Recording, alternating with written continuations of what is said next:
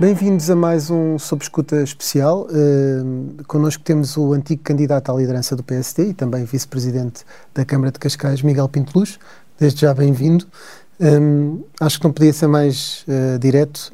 Uh, o seu nome tem sido apontado com insistência, como aliás é habitual, à liderança do PSD. Vai ou não avançar com uma candidatura? Antes de mais, bom dia, muito obrigado por este convite.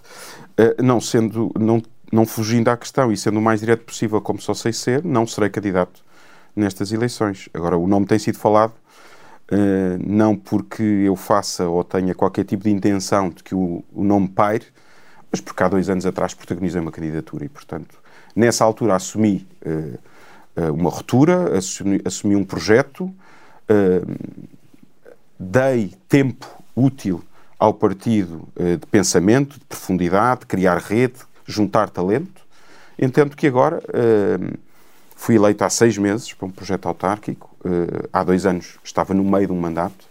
Uh, é um mandato especial também, que se reveste de alguma particularidade e quero dedicar o meu tempo aos municípios que confiaram em mim e a Cascais. Essa é, é, é, a única razão pela qual, neste período de reflexão, tomei a decisão de não me candidatar. Não, não tem nada a ver com leituras de que agora o partido precisa de união e que não precisa de mais. Um, um, não tem a ver com isso. Eu, eu seria, seria paradoxal defender aqui uh, que agora precisamos de nos unir. Não. O partido agora precisa de facto que apareçam muitas soluções, soluções que, que, que sejam disruptivas em relação a um passado recente que foi absolutamente desastroso para o PSD e para Portugal. Hum, circula, sempre circulou no, na sua entourage que não não, não era grande ambição ser Presidente de Câmara. Sempre, atirou sempre para a liderança do PSD, até para ter funções executivas, mas mais a nível nacional. Hum, já mudou essa ideia, não? Não sei de onde é que circula isso. Eu, eu reparo que eu fui Presidente de uma distrital durante seis anos, podia, uh, durante esse período, ter sido deputado, por exemplo, que é uma função nacional, e nunca o quis. Uh, sempre o disse que tenho uma vocação autárquica profunda. O meu avô uh, materno já tinha sido vereador naquela Câmara, antes do 25 de Abril, noutras circunstâncias. Portanto, tenho uma relação com Cascais quase umbilical. Uh, é a terra, não nasci lá, nasci em Lisboa, porque na altura se nasci, nasci em Lisboa, mas uh, desde de, de, de recém-nascido que vivo naquela terra, com fortes uh, relações familiares, e nos últimos 20 anos tenho vindo a fazer um trabalho autárquico que é conhecido. Admite ser Presidente da Câmara sem ser eleito Uh, como cabeça de lista, ou seja, ficar numa solução é algo, É algo que, que não, não perco um minuto de, do meu tempo a pensar nisso. Uh, estamos no meio de um mandato. O Carlos Carreiras teve uma vitória histórica, uh, tem todas as condições para levar este mandato até ao fim. e eu próprio terei que tomar uma decisão no futuro. O que é que quero fazer? O que quero ser claro agora é que estou focado Uh, no mandato que me foi atribuído em setembro. Que é essa último. a principal justificação que dá para não ir a, a, a, como, numa candidatura à liderança do PSD, ou seja, essa, essa dedicação autárquica é a principal razão? Ouça, uh, não é a principal, é a única. Uh, seria natural que eu hoje fosse candidato ao PSD, com o percurso que fiz nos dois últimos anos com aquilo que sinalizei em sucessivos Conselhos Nacionais, no Congresso, o trabalho permanente de preocupação com o futuro do PSD, sinalizando aquilo que eu achava que estava mal, mas com uma profunda lealdade ao meu partido, seria natural que hoje protagonizasse uma candidatura. Uh, agora, uh, uh, não, não está escrito nas estrelas que tem que ser, não tenho uma ambição desmedida, tenho noção clara daquilo que é o meu papel nos próximos tempos no PSD e por isso estou preocupado com o futuro do PS, estou, e podemos falar disso mais adiante. Agora, também entendo que em política temos que ser sérios e, acima de tudo, temos que corresponder às expectativas que, depositaram em nós. E neste caso, depositaram expectativas em mim, numa, numa lista encabeçada por Carlos Carreiras em Cascais, e por isso estou absolutamente concentrado e focado nesse objetivo. Antes de mudarmos de capítulo, deixe-me só fazer uma última questão sobre a Câmara de Cascais. Exclui, uh, de todo em todo, vir a suceder a Carlos Carreiras ainda a meio do mandato. Porque há quem diga que não avança desta vez porque mantém a ambição de suceder a Carlos Carreiras daqui, por exemplo, a dois anos. Como lhe disse, repito, a não resposta que dei, que dei ao Rui é o mandato que está no início, o Dr. Carlos Carreiras tem toda a legitimidade para levar o mandato até ao fim e assim o espero. E, portanto, uh, uh, nada, não perco um minuto do meu tempo com ansiedades ou com angústias de antecipar timings políticos. Zero. O próprio uh, Tenho Carreiras... consciência clara de que o trabalho desenvolvido nos, nos, 20, nos 20 anos anteriores, já foi sufragado várias vezes, sucessivas vezes, Uh, e por isso, em 2025, nessas autárquicas, o PSD tomará uma decisão e eu próprio tomarei uma decisão. Nem lhe, nem estou aqui a dizer que serei ou não serei candidato em 2025. o que estou a dizer, o que estou a dizer sucederia... é que o que estou a dizer é que estou absolutamente focado no atual mandato e nada preocupado com antecipações, com angústias, com sofrimento por antecipação. Sou alguém que uh, giro muito bem os meus timings políticos. O próprio Carlos Carreiras uh, recebeu um mandato também de, de António Capucho, não é? Não, não é assim tão estranho correu bem, conseguiu três vitórias a seguir, um, mas isso é algo que, que, que, não aceitaria, ou aceitaria. Mais uma vez lhe digo, não perco um minuto do meu tempo a pensar nesse tema. Muito bem, falemos então sobre o PSD e sobre uh, as suas hipóteses no futuro, se é que as alimenta e ambiciona. Faltando esta chamada, uh, não fica de alguma forma afastado de forma irremediável da liderança do PSD? Ou de qualquer candidatura no futuro? como lhe disse, eh, eh, não, não está escrito nas estrelas que eu tenho que ser líder do PSD.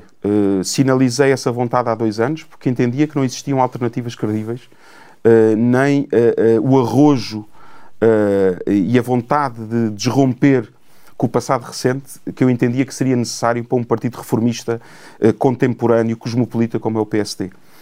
E, portanto, o não me apresentar agora nestas eleições internas eh, em nada me diminui na minha militância. A minha militância continua integral desse ponto de vista, com todas as capacidades absolutamente garantidas para o futuro. Uma coisa o PSD pode saber que, que conta comigo é, é uma lealdade uh, profunda, permanente, porque acredito que este partido continua a ser o partido que melhor protagoniza os anseios, as vontades dos portugueses. Infelizmente, nos últimos anos não foi capaz de verter em resultados eleitorais, por razões que também poderemos falar mais adiante. Mas repare, foi candidato em 2019, em 2021 abdicou de o ser para, para apoiar Paulo Rangel, não era de esperar que agora fosse o seu momento? Como lhe disse, poderia, podíamos esperar, é legítimo que o nome estivesse a circular e que muitos setores do partido uh, assim o ambicionassem. Uh, mas a minha reflexão, e aqui também conta muito a vontade pessoal, uh, na minha reflexão pessoal, entendi que este não era o momento. E, portanto, eh, e como lhe disse, a única variável que contou foi ter sido eleito há cerca de seis meses para um mandato autárquico. Disse há instantes que esta não, não entrada na corrida à liderança do PSD em nada o diminui para o futuro. Isso significa que eh, admite vir um dia a candidatar-se à liderança do partido? Eu sei Ou esse capítulo eu, está, fechado não, não completamente? Está. Eu sei a hipocrisia. Os políticos eh, têm sempre uh, uh, uh, o defeito de, de, de, fugirem às questões. Eu não fujo. Esse capítulo não está fechado. Se eu entender no futuro próximo ou mais longínquo que posso aportar valor, posso representar esse potencial de mudança e de transformação que o PSD necessita e que o país precisa, irei protagonizar sem receios. Aliás, uh, o meu passado recente demonstra que não sou tático nem taticista em nada daquilo que faço dentro do PSD. E, portanto, não tenho medo eh, de ter uma, mil pessoas à minha frente em silêncio absoluto, ensurdecedor quase, e dizer aquilo que penso.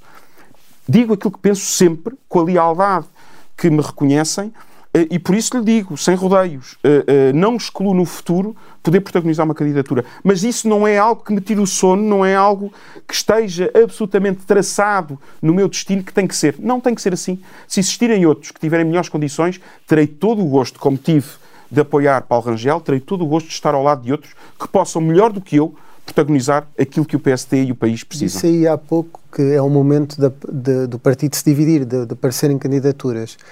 O que, se, o que se perfila neste momento é suficiente? Sente-se representado na, naquilo que são as duas candidaturas que me parece que, que vão ser as únicas à liderança do partido? Eu, para ser também muito claro, eu nestas eleições não me vou imiscuir, não, não vou tornar público uh, apoio a nenhuma das candidaturas irei votar, naturalmente. Irei votar na candidatura que melhor protagonizar e, e, representar aquilo que são os meus valores, aquilo que foi o projeto também que eu sinalizei há, há dois anos e que tenho vindo a sinalizar. E, portanto, irei fazer essa avaliação. Ao dia de hoje ainda não a consigo fazer, porque não conheço uh, um dos candidatos ainda não se apresentou, aliás, não se apresentou nem um nem outro, e, portanto, sinalizaram uh, simplesmente e irão, a seu tempo, apresentar os projetos que têm, as equipas que têm, e nessa altura tomei uma decisão e votarei em consciência naquele que melhor protagonizar um projeto que, de alguma forma, se aproxime mais da minha visão do PSD. Disso não me vou admitir. Agora, uh, não me vou imiscuir, não vou tentar ter um protagonismo acessório nesta candidatura, Uh, e genuinamente espero que uh, o líder eleito, que precisa de estabilidade, uh, precisa de unidade, precisa de tempo para poder implementar o seu projeto. porque costumo dizer que aqueles que agora se resguardarem com taticismos, que se colocarem de fora à espera que isto corra mal a este líder, estão a fazer uma avaliação errada, porque o PSD não é eterno, os partidos não são eternos. E, portanto, de taticismo em taticismo, o PSD está a depreciar o seu valor. E, portanto, se correr mal a vida ao, atual, ao futuro líder do PSD, que será eleito nos próximos meses, poderá correr mal a vida a todos nós. E por isso uh, eh, um, ehm, convido todos aqueles que, com taticismo, se querem excluir desta corrida, a que não o façam e que se juntem a estes dois candidatos que já sabemos e que apresentem também um projeto alternativo. É agora uh, num partido saudável que o temos que fazer. E por isso era bom que surgissem mais. E, portanto, um, a sua pergunta, se é pouco, acho pouco, no passado já tivemos mais. Uh, ainda assim, acho que são dois excelentes candidatos, com currículos uh, absolutamente uh, conhecidos, claros, um mais no setor da governação, outro no setor mais parlamentar, mas dois homens que já deram muito ao PSD e podem dar muito ao PSD ainda. Não parece uma desgraduação, tendo em conta as últimas diretas, onde tínhamos Paulo Rangel e Rui Rio? Não, antes pelo contrário. Eu acho que é a renovação que já era esperada há muito. Paulo Rangel e Rui Rio eram dois protagonistas antigos. Uh, nas primeiras eleições de Rui Rio foi Santana Lopes e Paulo Rangel, uh, Santana Lopes e Rui Rio. eu acho é que esse passado, já há muito, era preciso haver uma disrupção clara.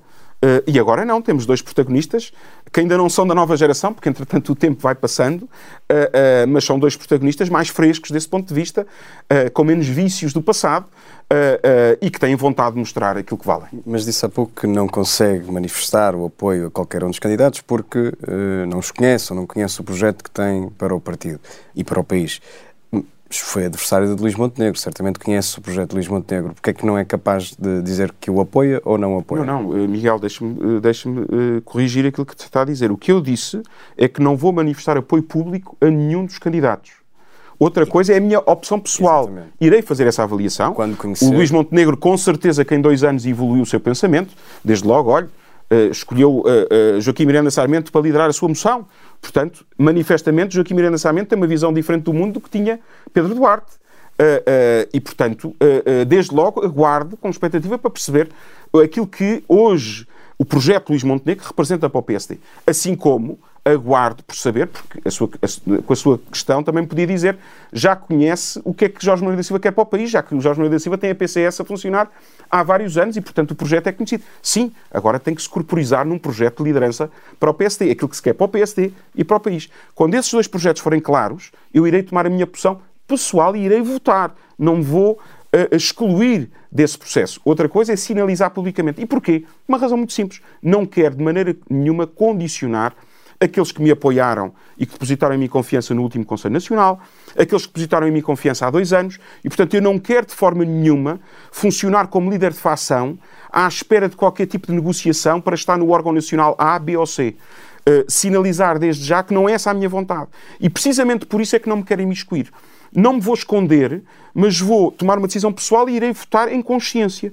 Mas entendo que não o posso fazer uh, uh, condicionando todos aqueles que depositaram em mim confiança. É só essa a razão. Porque senão tinha todo o gosto em sinalizar publicamente o apoio a A ou a B. Mas ainda sobre Luís Montenegro, o sinal que referiu da escolha de Joaquim Miranda Sarmento, parece-lhe um bom sinal? É aquilo que se espera de um candidato à liderança do PST? É aquilo que se espera de Luís Montenegro?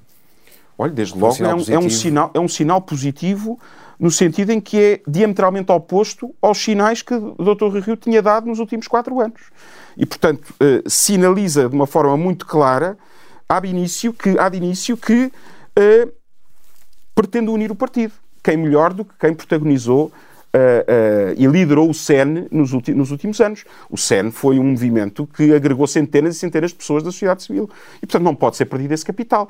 Os partidos não podem caminhar de líder em líder e esquecer o passado. Passos Coelho fez isso. Olha, hoje temos um presidente da Câmara de Lisboa, o engenheiro Carlos Moedas, eh, e que, que todos sabemos da minha proximidade a ele, mas que tinha liderado um gabinete de estudos da doutora Manuela Ferreira Leite anterior.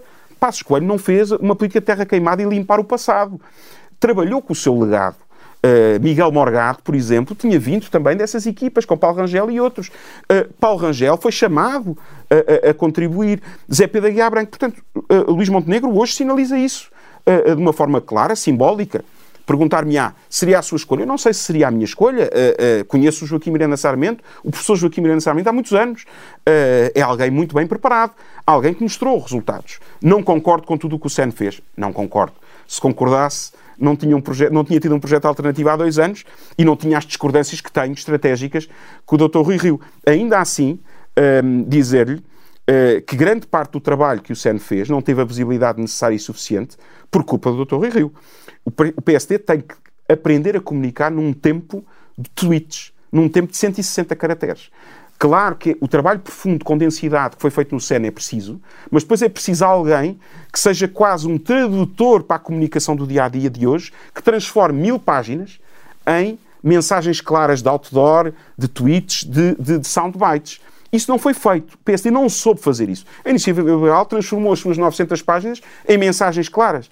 Nós não conseguimos hoje perguntar a, a nenhum dos portugueses... Albino, a comunicação Zé Albino no Twitter não funcionou, não funcionou. claramente. A, a, a, comunicação Zé Albino não funcionou. Foi a, espuma dos dias que se transformou numa maioria absoluta do, do, Partido Socialista. E, portanto, não houve uma ideia clara para o país, uma alternativa ao Partido Socialista, mas que podia ter sido retirada do SEN. Não foi. Simplesmente houve, se quiser, pouca vontade para não ser mais acutilante, pouca vontade de fazer um trabalho sério de transformação, de mastigar um trabalho de milhares de páginas em comunicação. E estou à frente de dois homens da comunicação que sabem que hoje é fundamental transformar esse trabalho denso num trabalho que se consome em segundos ou em minutos. Hoje o eleitorado não está disponível e os vossos ouvintes também não, e os vossos leitores, para consumo de muitos minutos. E, portanto, nós temos que ter essa inteligência dentro do partido para o fazer.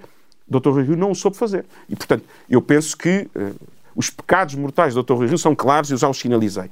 O ter dividido o partido, perdido os liberais e os mais conservadores, depois ter ainda afastado todos aqueles que pudessem ter uma opinião divergente da dele e depois não aproveitou os recursos que tinha. E, nomeadamente, o SEN. Uh, uh, o doutor, nunca nos esqueçamos que o doutor Joaquim Miranda Sarmento já podia ter sido deputado na anterior legislatura. E não foi uh, por opção do doutor Rui Rio. ainda assim manteve a, a, liderança, a liderança do SEN e fez um trabalho reconhecido. E, portanto, respondendo à sua questão, acho que o Luís Montenegro hoje sinaliza de uma forma muito clara aquilo ao que vai. Não quer continuar esta deriva de perseguição, persecutória, de divisão, de excluir todos aqueles que pensam diferente de nós. O partido é assim, é mais do que isso. Ainda assim, a sinal não é suficiente para, para, para dizer que o apoia publicamente e já percebemos que não o vai fazer. Sobre Jorge Moreira da Silva, é uma alternativa sólida a Luís Montenegro? Reconhece-lhe a capacidade de disputar com seriedade estas eleições internas? Sem dúvida nenhuma. Mesmo apesar Luís de reconhecidamente não ter os apoios no partido Sim. que teoricamente Luís Montenegro tem? O engenheiro Jorge Moreira da Silva tem aqui uma vantagem. Uh, precisamente, uh, uh, claramente não tem os apoios que, que o Luís Montenegro tem na, na, na, estrutura e, portanto, desse ponto de vista pode ser fresco, de não ser alguém que representa o aparelho tradicional. Depois tem uma vantagem do trabalho do PCS e, portanto, também é um trabalho sólido. Agora, que diabo, se Jorge Moreira da Silva não tem, capaci não, não, não, não tem currículo para se candidatar ao PSD? Claro que tem, quer dizer, é um homem que está na OCDE, já esteve uh, no Parlamento Europeu, já foi ministro, já foi secretário de Estado, uh, eh, um, é alguém que já foi vice-presidente executivo do PSD no tempo de Passos Coelho, criou uma plataforma que agregou também centenas de pessoas da sociedade civil. Portanto, por isso eu digo e volto a dizer, são dois homens que hoje só enaltecem o PSD, só elevam o debate político e fico hoje muito contente que assim seja. Continuo a dizer, tenho pena que não surjam mais. Tenho. Porque o PSD tem muito mais, que estão escondidos e que não tiveram ainda oportunidade de ter este espaço mediático de, apresentar, de se apresentarem a Portugal e, nomeadamente, aos militantes do PSD. Deixa-me só perguntar-lhe uma coisa.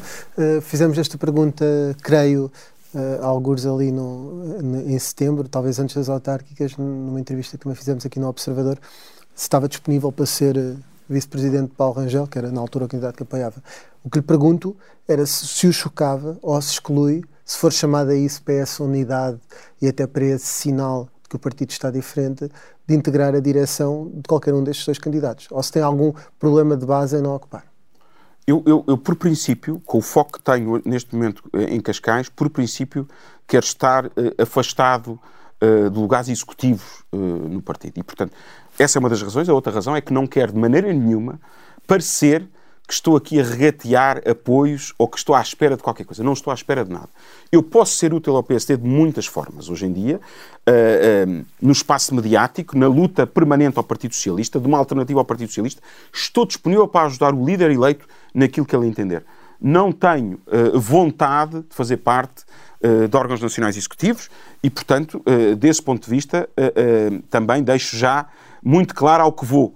Carlos Moedas uh, acabou por ser uh, por não entrar nesta corrida, apesar de ser um nome um, muito desejado, por quem muita gente suspirava. Um, Carlos Moedas deve cumprir o mandato à frente da Câmara Municipal de Lisboa ou, se for necessário, deve sair para, para se candidatar a líder do PST e, e a Primeiro-Ministro? Bem, o engenheiro Carlos Moedas é hoje uh, dos poucos ativos do PSD com vitórias uh, claras ao Partido Socialista. Fica com pena que ele não entrasse nesta corrida? Confesso que sim. Acho que o engenheiro Carlos Moedas tinha condições para estar nesta corrida hoje. E percebe uh, porque é que não o fez? Percebo, porque as razões, que, que, numa escala menor que eu hoje invoco, também para não ser, percebo as dele. Então desafiá-lo a isso? Não, não, não, não, não, não revelo aqui conversas privadas, mas o engenheiro Carlos Moedas hoje seria, uh, uh, com certeza, alguém que iria enriquecer esta luta. Esta luta. Alguém com a tal visão cosmopolita, uh, metropolitana, se quiser também, de mundo, um homem que teve, teve, também o seu período na governação do país, mas também lá fora, e que podia aportar muito valor. repare, estamos aqui a falar já de vários nomes. O que é bom, o PSD há pouco tempo tinha ausência total de nomes. Hoje já se fala de muitos nomes, o que é bom. Estamos a criar essa futura geração de futuros líderes. É bom que isso esteja a acontecer. Era algo que não tinha acontecido no pós-governo Pedro Passos Coelho. O pós-governo Pedro Passos Coelho criou ali um vazio quase de alternativas, que foram, foram, foram sendo criadas agora, ano após ano, com dificuldade. Uh, olha, uh, aquilo que o Partido Socialista fez hoje, uh, com o atual governo, onde claramente todas as alternativas possíveis e imaginárias de sucessão de António Costa estão lá todas, de alguma forma, vertidas. E, portanto, o futuro do Partido Socialista estará alguns por ali. Não sabemos onde, mas estará alguns por ali. a urgência nacional que obrigou o Dr. Pedro Passos Coelho e o, governo o seu governo a estar tão atentos à governação impediu que houvesse alguma atenção ao partido. A prioridade era o país. Uh, o Dr. Pedro Passos Coelho até foi injustamente penalizado com aquela frase que se lixem as eleições. Uh, e por isso é que tenho muito orgulho de ter estado ao lado dele esses anos, porque de facto colocou o país primeiro. Uh, não foi só de boca, colocou mesmo o país primeiro. Colocando o país primeiro, não se preocupou tanto com projetar quadros ou projetar poss possíveis sucessores Uh, e isso obrigou a que o partido internamente os tivesse que encontrar. E o Dr. Luís Montenegro fez o seu percurso, eu fiz o meu percurso, o Dr. Santana Lopes voltou a, a, a fazer o seu percurso que canto gosta. Uh, Rui Rio depois apareceu, apareceu Paulo Rangel, apareceu, reapareceu Paulo Rangel, apareceu Jorge Moreira da Silva, outros nomes se falam, Pedro Rodrigues e outros nomes se falam.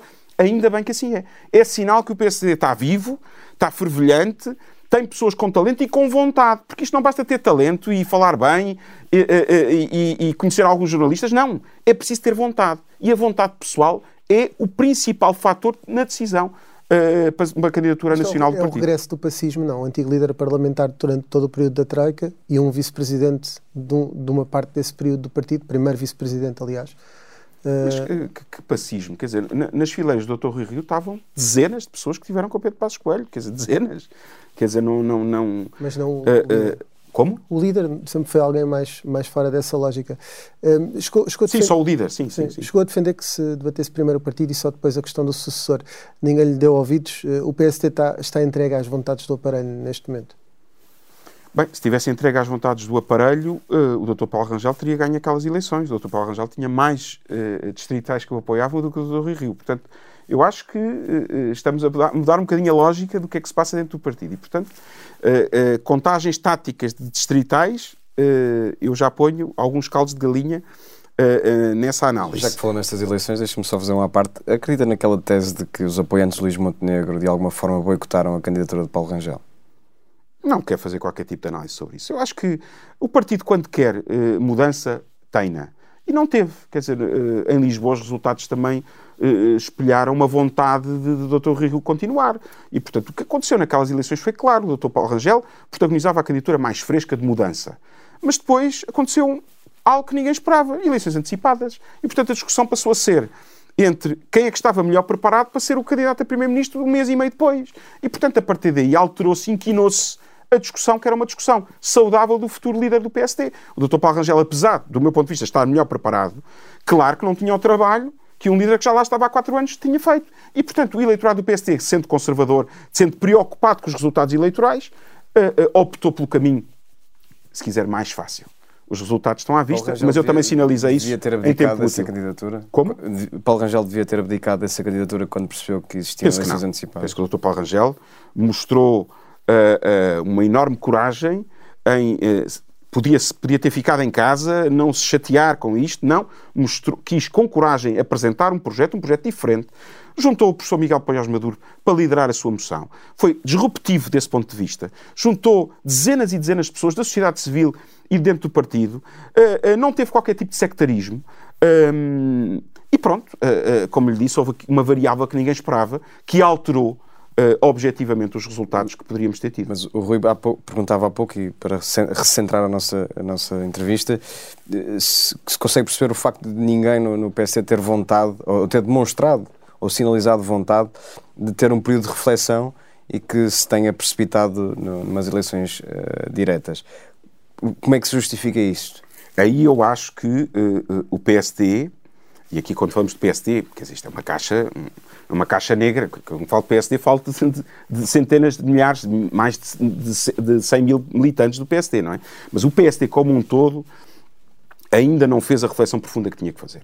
É um partido que funciona com regras uh, uh, dos partidos do, do, do, do século XIX. Uh, é um partido que não se modernizou. É um partido que está enquistado, que não consegue fazer avaliação dos percursos que faz, nomeadamente a questão uh, das diretas. E, portanto, eu, uh, como sabem, tive uma atitude no último Conselho Nacional que defendi o fim do atual modelo de diretas. Fui mal interpretado. Não quero acabar com as diretas. Queria que existisse um modelo de diretas e, concomitantemente, ter um Congresso onde exista uma, uma um, um, um, um, combate transparente, leal, mediático, para os tais dias de hoje, para a comunicação dos dias de hoje. O PSD tem que perceber o que é que é a comunicação dos dias de hoje. A comunicação dos dias de hoje, e vocês também já fizeram isso, mais o Miguel do que o Rui, nestas eleições internas, andam por aí de secção em secção com os candidatos, os candidatos à porta das secções uh, uh, uh, fazem umas pequenas declarações e ninguém sabe quem são os outros apoiantes, o que é que defendem, o que é que não defendem. E depois é à porta fechada alguns desses encontros. Não, é num congresso aberto, três dias, Uh, foi isso que defendi no, no Conselho Nacional. Congresso aberto três dias, onde os candidatos podiam falar na sexta-feira, podiam falar no sábado, e depois no domingo votavam todos os militantes do PSD. Portanto, a televisão, os mídias estavam lá e voltávamos àquilo que de bom tinham os congressos, sem perder aquilo que de bom tem as eleições diretas e a legitimidade de um líder eleito em eleições diretas. E, portanto, juntávamos os dois. Ninguém quis sequer fazer esse debate. Não fui o único que defendi um debate profundo. É um debate que tem que ser feito e se pensarmos que mudar de líder é suficiente e não queremos mudar de vida, então estamos pelo mau caminho e por isso é que eu estou expectante para perceber o que é que tanto Jorge Moura da Silva como Luís Montenegro têm de propostas para mudar o partido.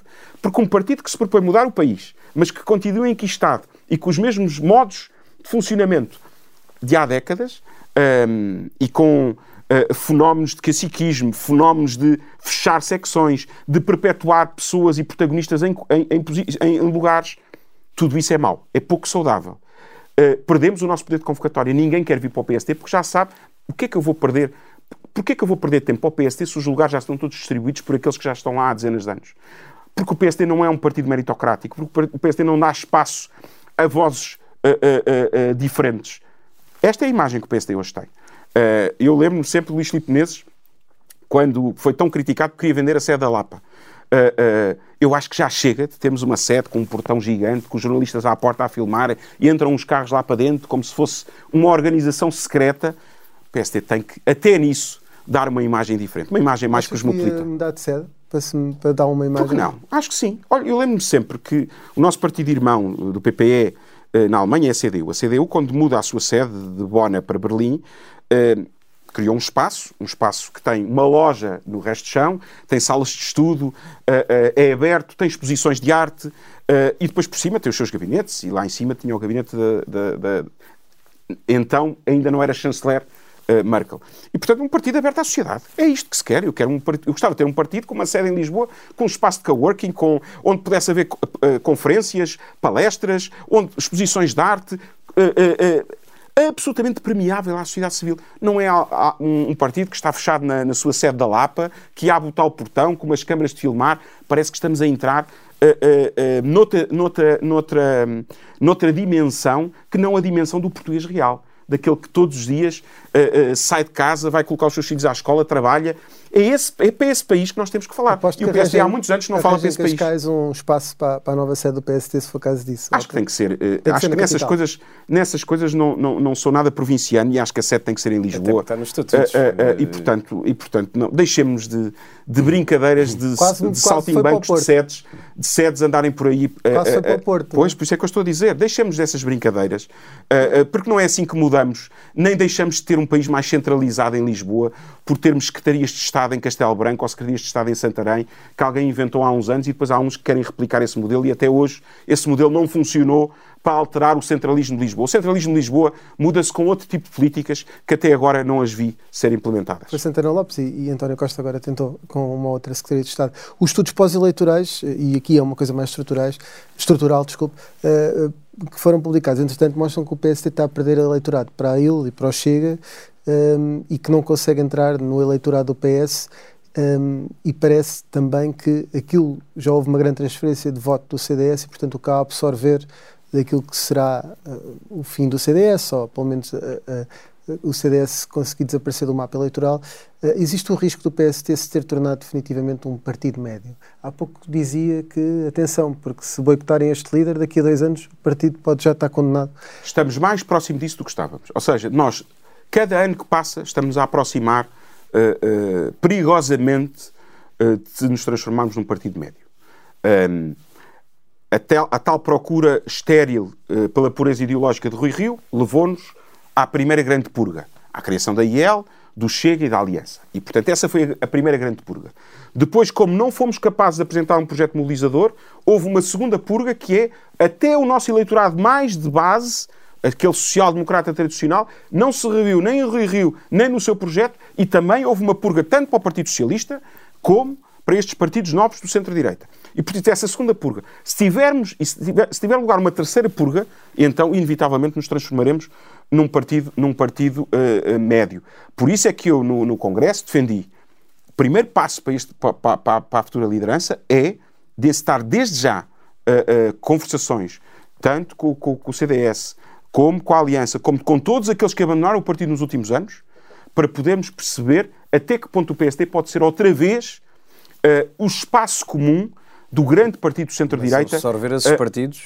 Uh, o, modelo, o modelo não tem claro para mim. Quer dizer, o CDS agora sai de um congresso que correu muito bem. Nuno Melo sai com dinâmica. Acredito no renascimento do CDS. Acredito profundamente com aquilo que vi e com a vontade que vi na militância de base do CDS. Mas que temos que funcionar mais em equipa, de uma forma mais simbiótica, temos, é inevitável. E essa liderança desse movimento simbiótico no centro-direita tem que ser do PSD. E o PSD tem que, o líder do PSD tem que ser o primeiro a, a fazer isso. É o primeiro passo. Convidar todos aqueles que abandonaram. Houve pessoas que abandonaram o PSD e não foram para nenhum desses partidos. Não se reviam na, na liderança do Dr. Rui Rio. O profundo sectarismo, a perseguição, houve muita gente a rasgar o cartão e a entregar o cartão. Eu também estou a falar desses. São esses que nós temos que ir ver Afinal, quem é que saiu? E porquê é que saiu? Vamos falar com eles. O líder do PC tem que perder muito tempo, que do meu ponto de vista não é perder, é ganhar, a tentar perceber porquê é que essas pessoas saíram e tentar trazê-las. Esse é o primeiro passo para uma união clara, objetiva e séria dentro do PSD. Uh, o próximo líder do PSD já vai, por força do ciclo, apanhar as eleições europeias. Um, o, o, PSD uh, está obrigado a ganhar, ou esse futuro líder está obrigado a ganhar as eleições europeias? Repare, é, é, é, o PSD vai para todas as eleições para ganhar. Isto também é um lugar comum dizer-se isso, não é? Agora, que serão eleições extremamente difíceis, eu não quero subir aqui as expectativas do futuro líder, porque parece que, ao contrário do que eu estava a dizer há pouco, estou numa atitude tática, taticista. Se ele não atingir essa meta, se ele não atingir essa pode... meta posso lá ir eu a seguir. Também já me conhecem, não tenho rodeios. Não quero, quero que de facto o PSD tenha um grande resultado.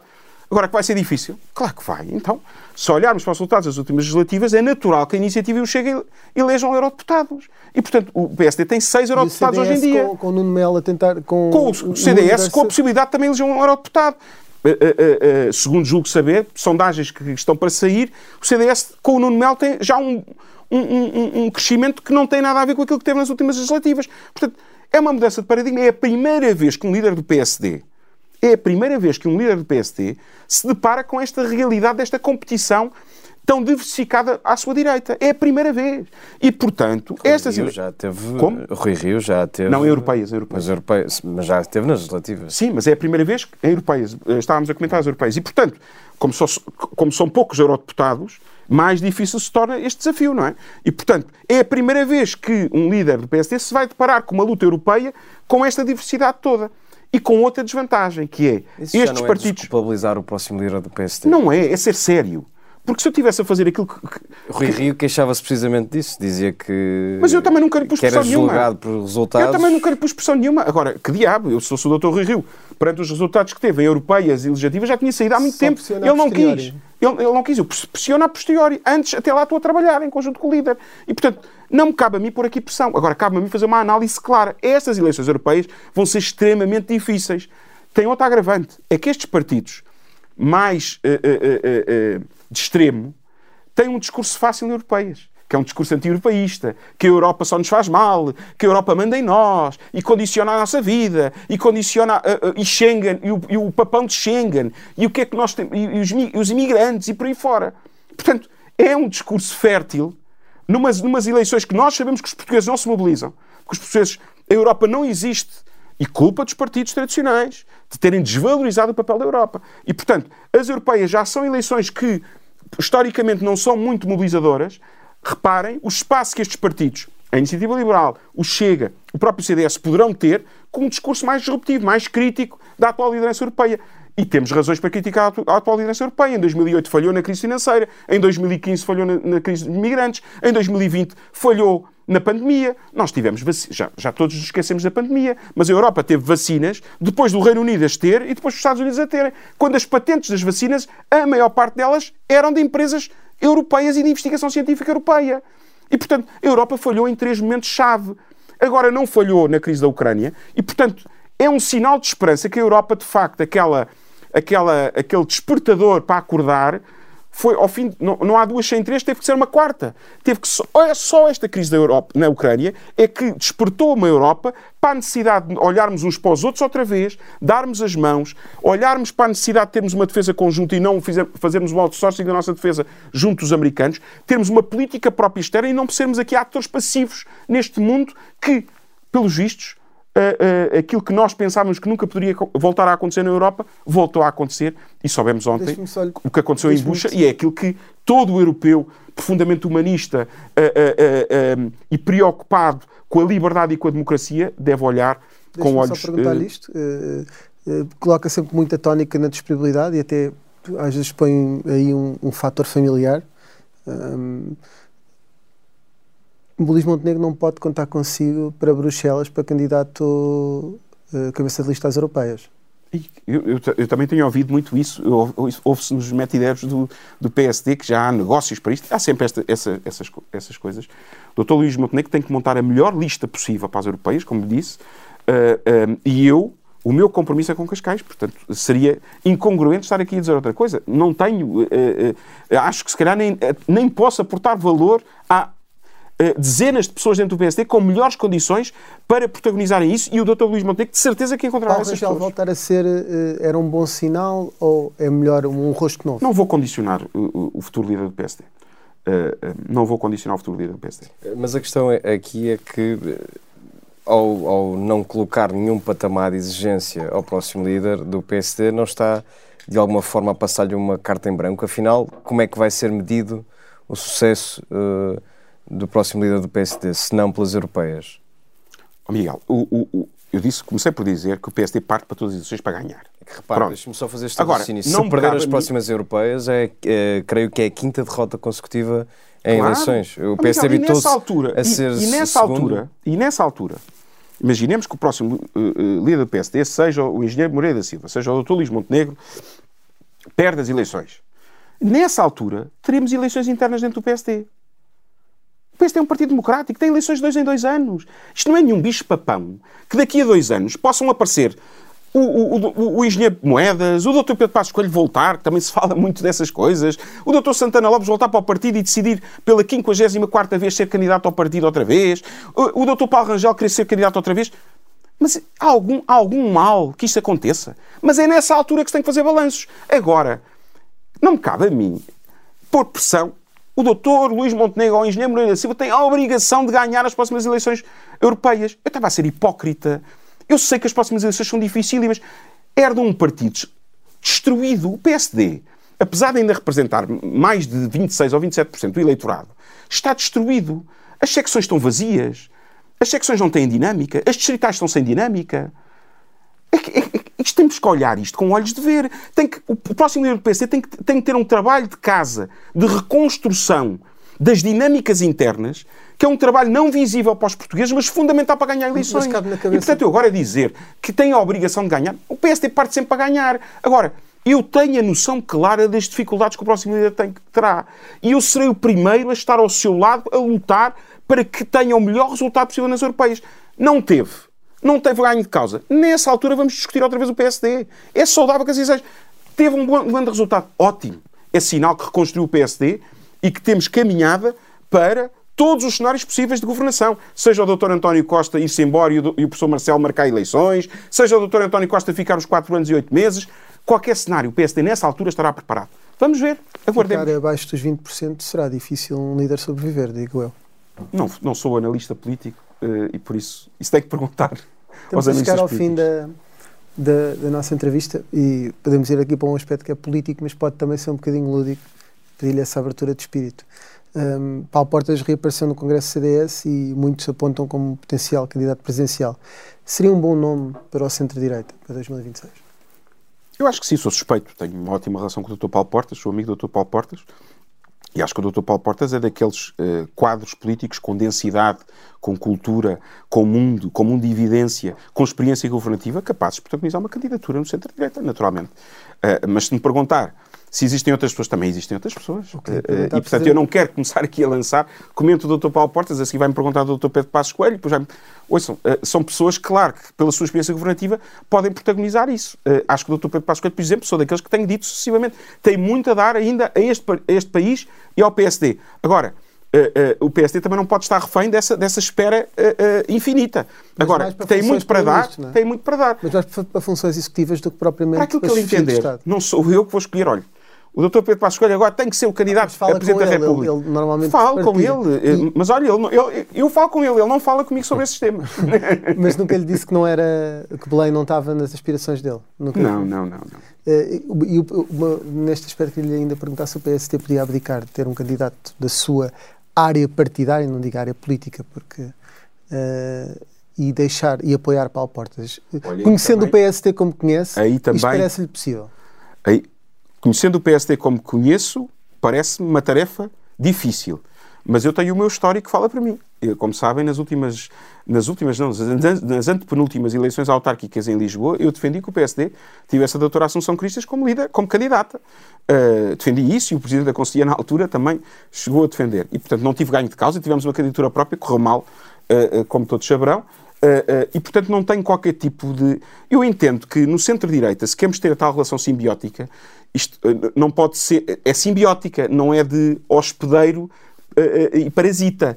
Não é aqui uma, uma, uma, relação subsidiária de alguém que tem que ser sempre menor. Se, se, se o CDS tiver um protagonista melhor colocado ou outro partido um protagonista melhor colocado para uma determinada posição, valores mais altos se levantam e o PSD tem que perceber isso. Um, no passado já, já, já o fizemos. Uh, reparem, o PSD apoiou a candidatura de Feitas do Amaral lá atrás. Uh, uh, e, portanto, uh, e não veio mal ao mundo disso, por isso. E teve para ganhar, ganhou a primeira volta e depois perdeu a segunda volta para o Dr. Mário Soares. E, portanto, umas eleições, foram as minhas primeiras eleições que tenho memória de uma enorme mobilização, era miúdo, e foi, foram talvez as eleições que me motivaram para a política.